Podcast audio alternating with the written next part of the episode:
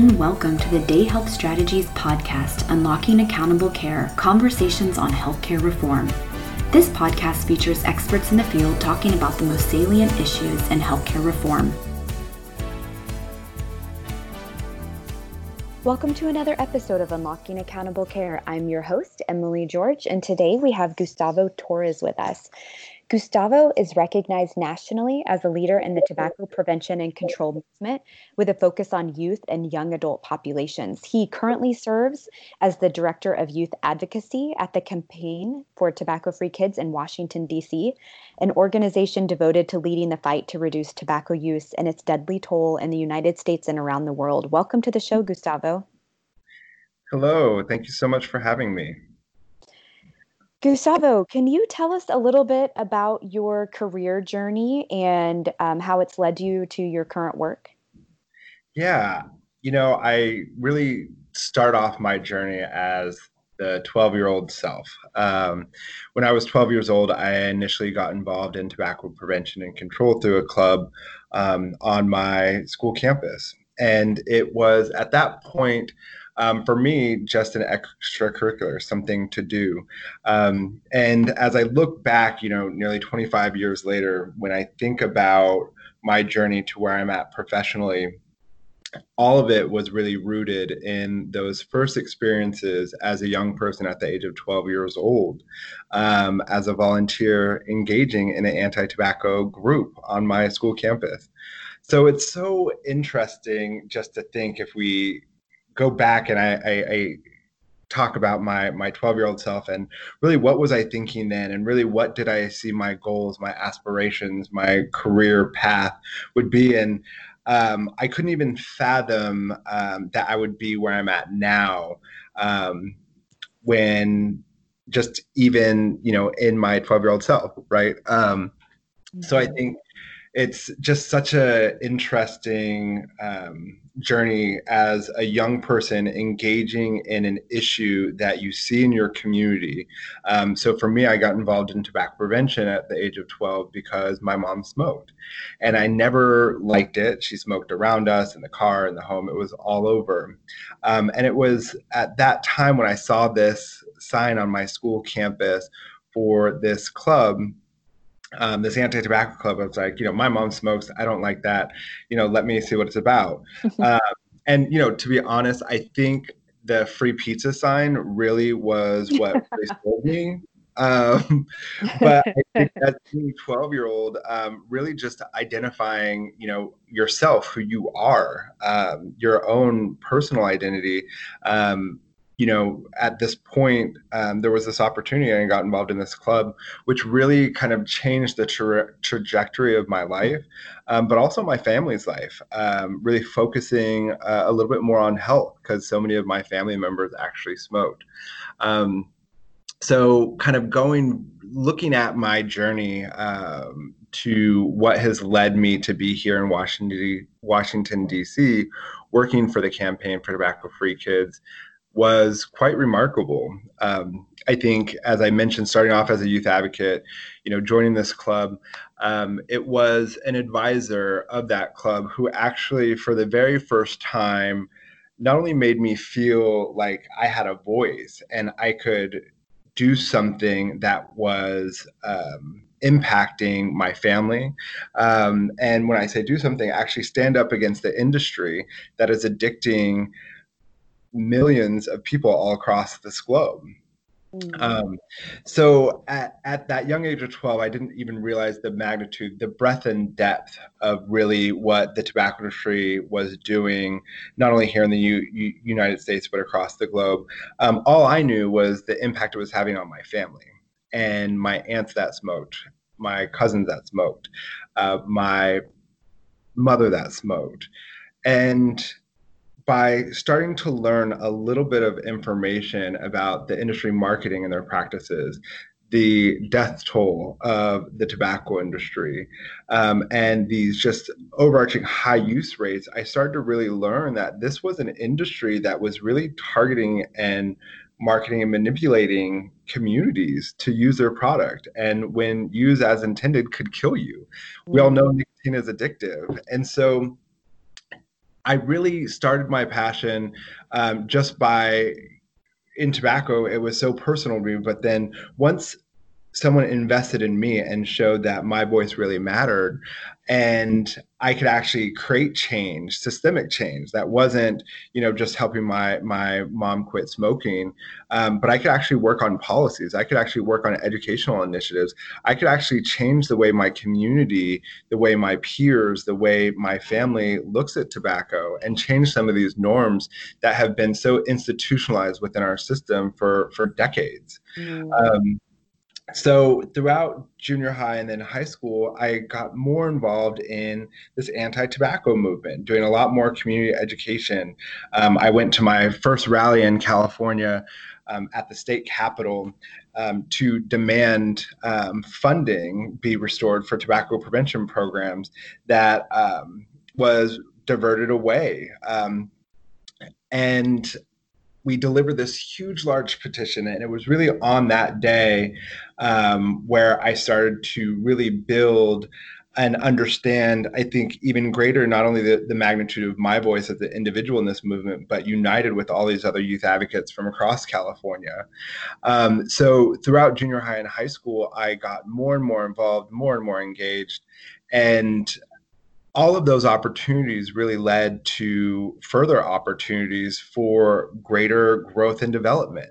Um, all of the mentors and folks that I worked with in in the youth advocacy space really provided key training. Um, you know, brought in Toastmasters, so we all got certified in Toastmasters in public speaking.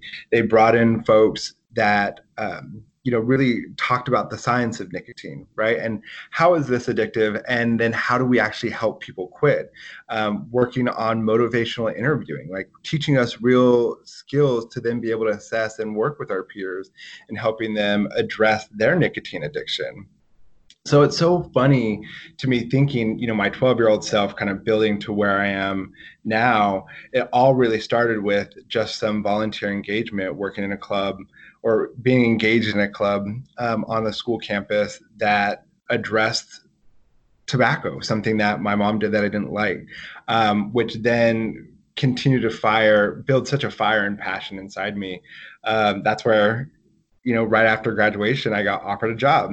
Um, uh, well, an internship and then a, a, job in Sacramento, which was an hour and a half from my hometown, um, as an intern, kind of working um, with this youth and young adult tobacco prevention project. And even at that time, I didn't even realize um, what my real career path was going to be. I was just starting college. I was just starting to think about um, really what do I want to do when I grow up. And um, throughout those those eight and a half years in Sacramento, working with youth and young adults, um, from passing you know policies on college campuses to restrict you know tobacco use, to um, working in bars and nightclubs to get them to sign voluntary policies not to accept tobacco industry sponsorship because the tobacco industry was finding every opportunity and way to target young people for addiction. Um, throughout that eight and a half years, I started to learn like I am a I I, I am built to serve and um, serve my community and work for organizations and passion and, and build on my passion of youth engagement as a model of what authentic youth engagement looks like. Um, which kind of led me to really realize like I want to work on programs that really help to impact the health of our communities. And in doing that, education is one key aspect, but further, you have to change policies. You have to change systems and structures um, to be more inclusive and more open. And that's what actually took me to Boston, um, where we had the great opportunity to, to work together. Um, but in Boston, I worked for the LGBT Health Equity Network. Um, which really was focusing on tobacco use within the LGBT population. So, me being a gay male, it became even more personal as my passion for this issue um, continued to ignite even further um, because as you get deeper and deeper into tobacco industry and their marketing and the impact you start seeing how across the board um, no one is not no no one is safe um, from tobacco the tobacco industry's grips, um, and LGBT populations were had such high rates of uh, tobacco use, and it was by design, right? The industry specifically targeted our communities for addiction. So throughout, um, you know, my work in Sacramento and working in the youth engagement space, and then kind of coming to with more of my identity and really what I want to do, um, it kind of brought me to Boston, where you know managing this that was focused on helping to address LGBT health disparities as it relates to tobacco control really allowed me to start doing a lot more technical assistance and support for uh, state departments of health and then community based organizations. So, really kind of bridging that gap um, between folks that are actually doing the work in community to departments of health who allocate resources, um, work on surveillance and data to assess the problems that they're seeing in their communities. Um, so I, it just was kind of for me um, something that I never would have thought or saw myself, um, my 12 year old self, um, you know, to be where I'm at now, which is at the campaign for tobacco free kids, kind of bringing all of my work full circle as a director of youth advocacy, really supporting young people, um, similar to um, ways that I was supported as a young person to really foster and build up this current generation of leaders to continue to take the charge. Because I think that's really um, the base and the passion point for my work. Um, and I think what kind of draws all of my work together um, over the last, you know, two decades, um, specifically in um, my professional career. Wow. You know, it's just so neat to see. I, I you're like a picture perfect example of um, somebody who was so influenced, you know, during those formative years of your life, and then and then seeing that unfold, like you said, over the trajectory of your career. Um, into making you such a fierce advocate for this and and then directly pouring back into young people it's it's it's an amazing example of how effective these programs are, you know, that are targeting youth. Um, and you know, I'm curious. Just could you tell us a little bit more about what is the mission of the youth advocacy um, at the tobacco? Um, I'm sorry, the Tobacco Free Kids organization that you're working at, and how are you involved in fulfilling this mission? Yeah, well, you know, as you mentioned before, the campaign for tobacco free kids, we're a leading force in reducing uh, tobacco's deadly toll across not only the the this country but across the globe. And so um, our name campaign for tobacco free kids we really work on policies that help to not only prevent young people from starting um, ensure that there's adequate access to prevention programming. So we really focus on supporting the centers for disease control um, funding through um, the federal legislative process, right? We really um, focus on smoke free air laws to help protect people from the dangers of secondhand smoke, um, increasing the minimum sale age of tobacco to 21 to increase uh, to help reduce the availability um, and access of these products that are marketed and designed to hook young people to our new initiatives we're really focusing on um, flavor bans understanding that most young people start with flavored tobacco products um, you know back in 2009 um, flavored tobacco products were were banned, um, excluding uh, menthol cigarettes. But then, as we've seen, you know, with the tobacco tree continuing to evolve, we saw these new products like e-cigarettes, which are again hooking a new generation of young people um, to flavored tobacco products. Um, so, for the youth advocacy department here, um, and specifically within the youth advocacy department, um, within the organization, our goal really is to provide meaningful opportunities for young people to engage in this movement, to really help them operationalize their passion um, for why they want to address tobacco control um, and help their peers, whether it's quit vaping or pass policies to protect um, their communities from the dangers of secondhand smoke or even pushing for flavor policies. It's really providing those meaningful opportunities for them to really engage.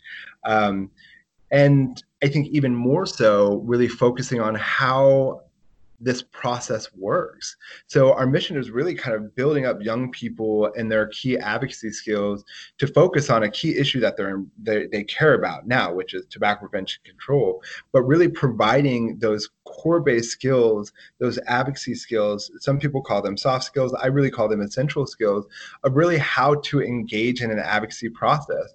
So regardless of the issues that you see in your community, um, you'll be able to, to tackle them. Mm-hmm.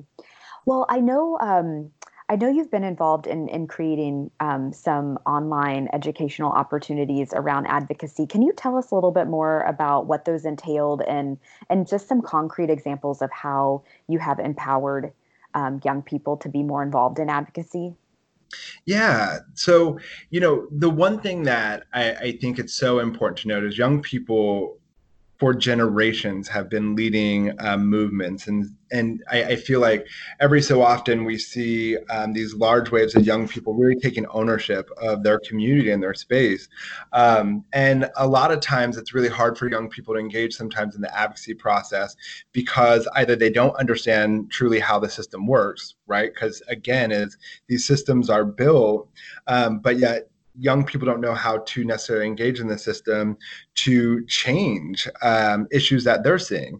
Policies are being directed for them, um, not with them um, in many instances. And so um, here at the Campaign for Tobacco Free Kids, when we were looking at a lot of the opportunities, um, we found a, a, challenge with traveling and doing a lot of trainings for young people um, in person. And so, you know, really looking at some of the limitations and some of the the interests for just folks across the country and wanting to gain further insight and resources on how to build up their advocacy, we launched the Taking Down Tobacco.org platform, which was it's an online training um, program that really focuses on training young people not only in just the history of tobacco. So we have a brief tobacco 101, a brief um, rise of vaping to talk about the current uh, youth e-cigarette epidemic, but the crux of this program is really built around what we call our core four, which is the, the core four advocacy training. So, messaging matters, informing decision makers, mastering the media, and activities that take down tobacco. Understanding that if we really provide young people with the these key skills is one really understanding messaging and being able to identify their personal story and their their personal mission statement their why for why they're engaged in this issue really does provide that through line to when they're working with elected officials to when they're engaging with the media to really uh, uh, ensure that their voice is being heard. Um, and then more so when they're planning engaging events, really kind of drawing together um, their their elected officials, their community, their the their newspapers or local media to really amplify and really pull together um, these um, key ways to engage in the advocacy process. Um, so with this program, it's been quite remarkable. We have over 30,000 um, users that are actively using the, the program resource, which is really great. Um, and the great part about having a learning management system, an LMS system, is you could not only engage young people with the, the distance learning um, on their own time, but you could help to then track some of that engagement and do specific follow up and targeted outreach for really what's next. Um, so, with all of our core four courses, we built in really direct application of um, now what you've learned, now put it into practice. So whether it's emailing your elected official on a key issue that you're seeing in your community, or writing a letter to the editor, um, a couple years ago. Um, we had uh, one of our youth advocates had a letter to the editor published in the New York Times.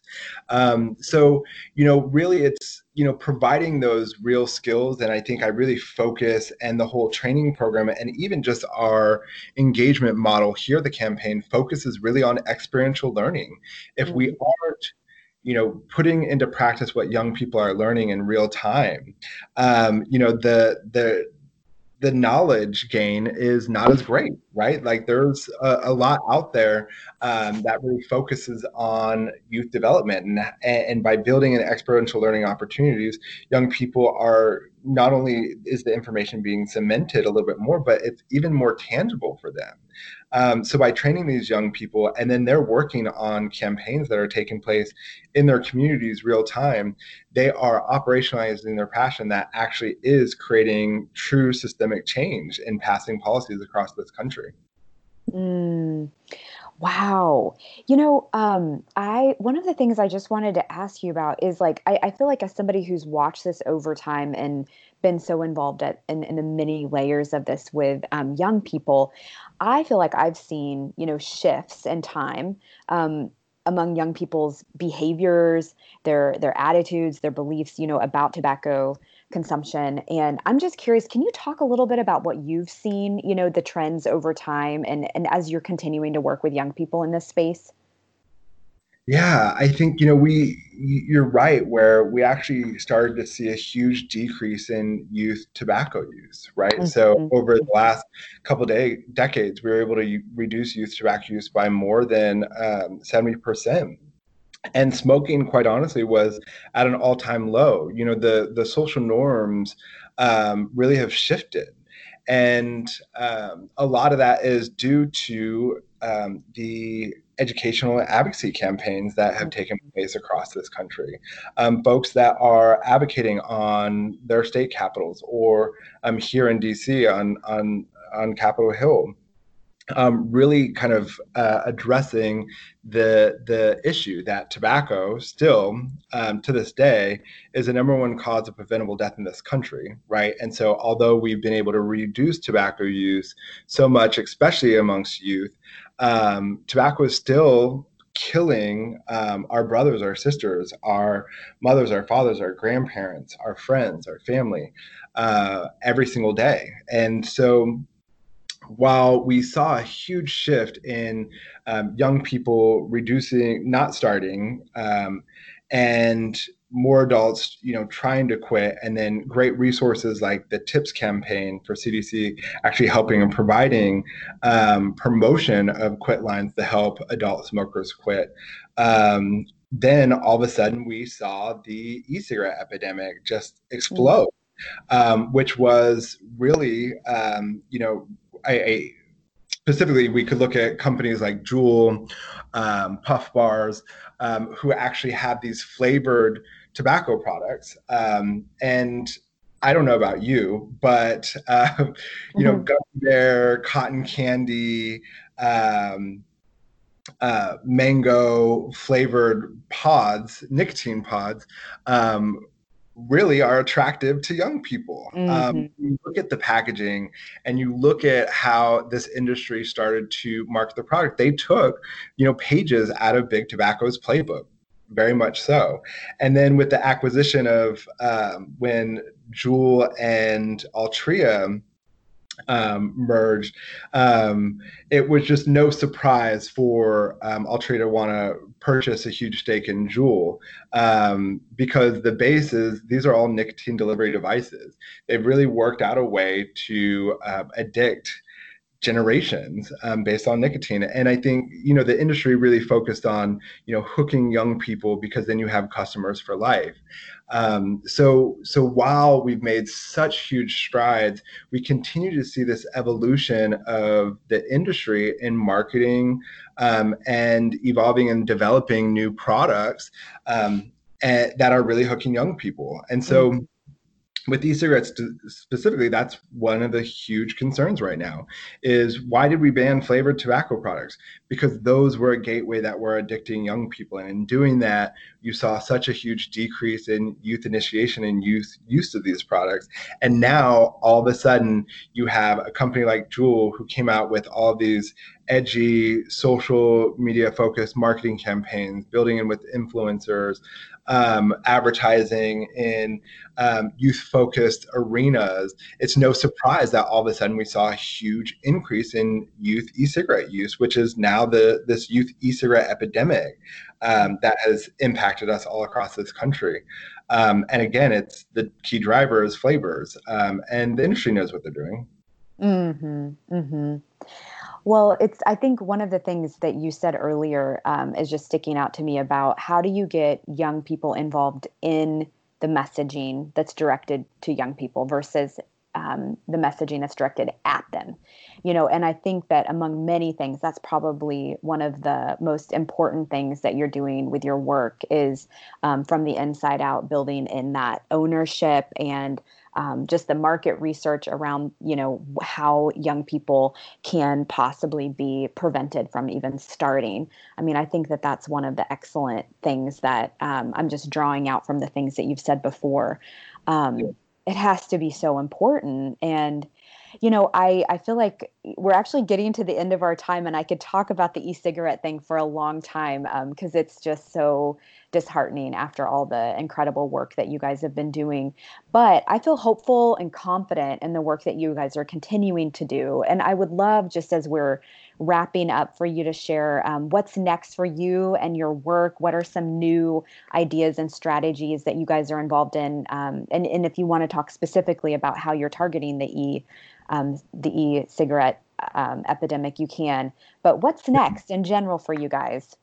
Well, I think the biggest thing is um, really advancing policies that restrict flavored tobacco use, um, mm-hmm. including menthol cigarettes. I think this is huge. Menthol cigarettes disproportionately impacts Black and Brown communities across this country.